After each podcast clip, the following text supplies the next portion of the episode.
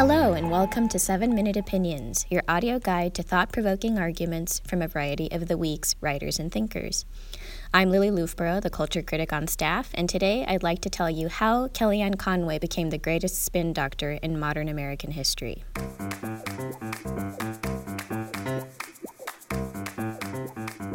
All administrations have spin doctors. Bill Clinton had George Stephanopoulos, George Bush had Karl Rove, and Barack Obama had David Axelrod. But in the short time since she entered President Donald Trump's inner circle, Kellyanne Conway has become the greatest spin doctor of our time. As Trump's campaign manager during the election and now in her expanded role in Trump's White House, Conway has frequently appeared on news programs to spin something objectionable that Trump has said. The messages don't always match. Trump frequently contradicts Conway, and she has to come along later to mop up the mess. At this, though, she's incredibly adept. Even as Conway faces increasing backlash for her more questionable moves, Sean Spicer, our press secretary, gave alternative facts. I think it's helpful to do a little deep dive into her rhetorical maneuvers to better explain what she's doing, how she's doing it, and why it isn't working quite as well anymore. So, here are a few of Conway's go to strategies for softening, massaging, and spinning. Cool girling. To treat a regard as of lesser importance. To trivialize in a way meant to subordinate and impress. If Trump says something offensive, Conway plays the cool girl. She rolls her eyes at people's sensitivities and remarks that it's no big deal. Don't be so overly dramatic about it, Chuck. What it, it, School marming. To rebuke sternly. To scold over a perceived violation of norms or rules. When someone criticizes Trump, Conway takes school marmish offense.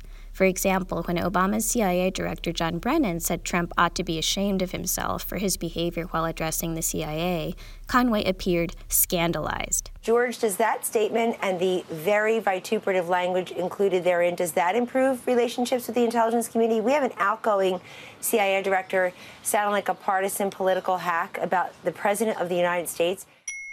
Ice queening to exude distant unfriendliness, to act cool, typically with distaste. While Conway is typically garrulous and warm, she will, on certain occasions, act angry or stern. Anything from the IRS proving that he's under audit? Mm, I don't know why. In other words, why, why are you are you Because calling him taking, a liar? Well, we're taking his word for it. Are you calling him a liar? And we're taking him. Conway ice queened when CNN's Jake Tapper questioned whether Trump retweeting 16 year old boys and insisting he'd won the popular vote he clearly lost was presidential behavior. Is that really presidential behavior? Well, he's the president elect, so that's that's presidential behavior. Yes. Just because a president does something doesn't make it presidential.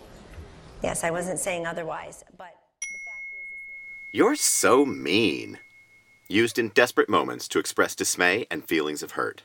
On other occasions, Conway will simply accuse interviewers trying to get her to answer a question of badgering her. what I heard him say is Yes or no, that, Kellyanne? I don't recall, but why are you badgering me? I'm and not badgering you. I'm trying to you get a straight answer You from you, and then uh, me. you can go You on and answer the question. You're people not to answering my. criticize his you're- They speech. answered my question directly, and when they veered off course, I told them to get back You didn't back ask on. them a factual But question s- about the speech like that. But so but you anyway- didn't hear him But say anyway, this is what I heard him say. Mother splaining.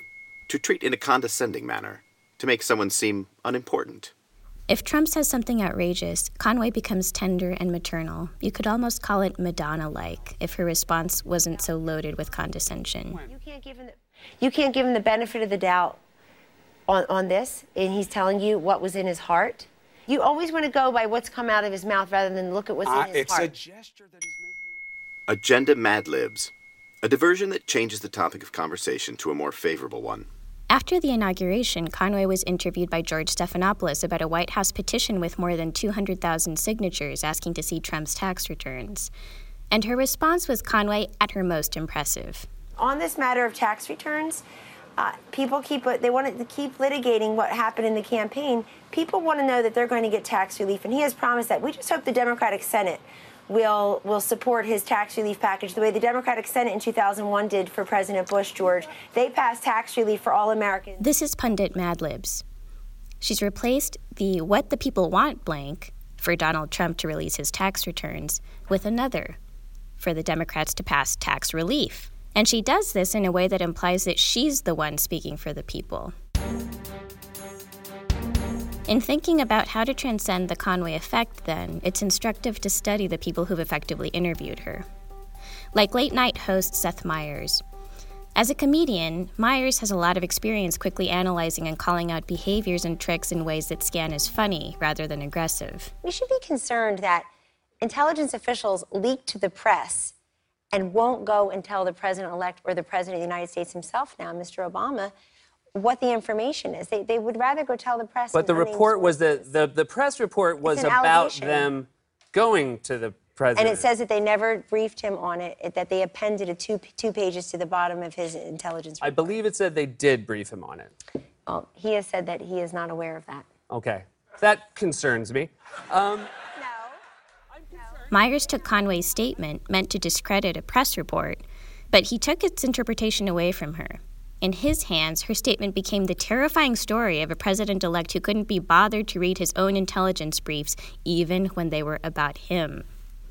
Here's the thing you're so meaning and ice queening in this way doesn't work nearly so well when you're actually in power. Neither does portraying yourself as the fragile, injured party. Conway's strategies and micro arguments worked as long as she was the embattled underdog. Now she's not, and she's flailing.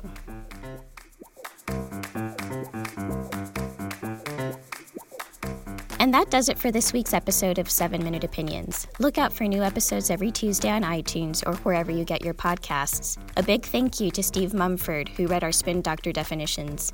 If you'd like to check out more of our series from the week, including 7 Minute Explainers and This Week I Learned, go to theweek.com slash podcasts.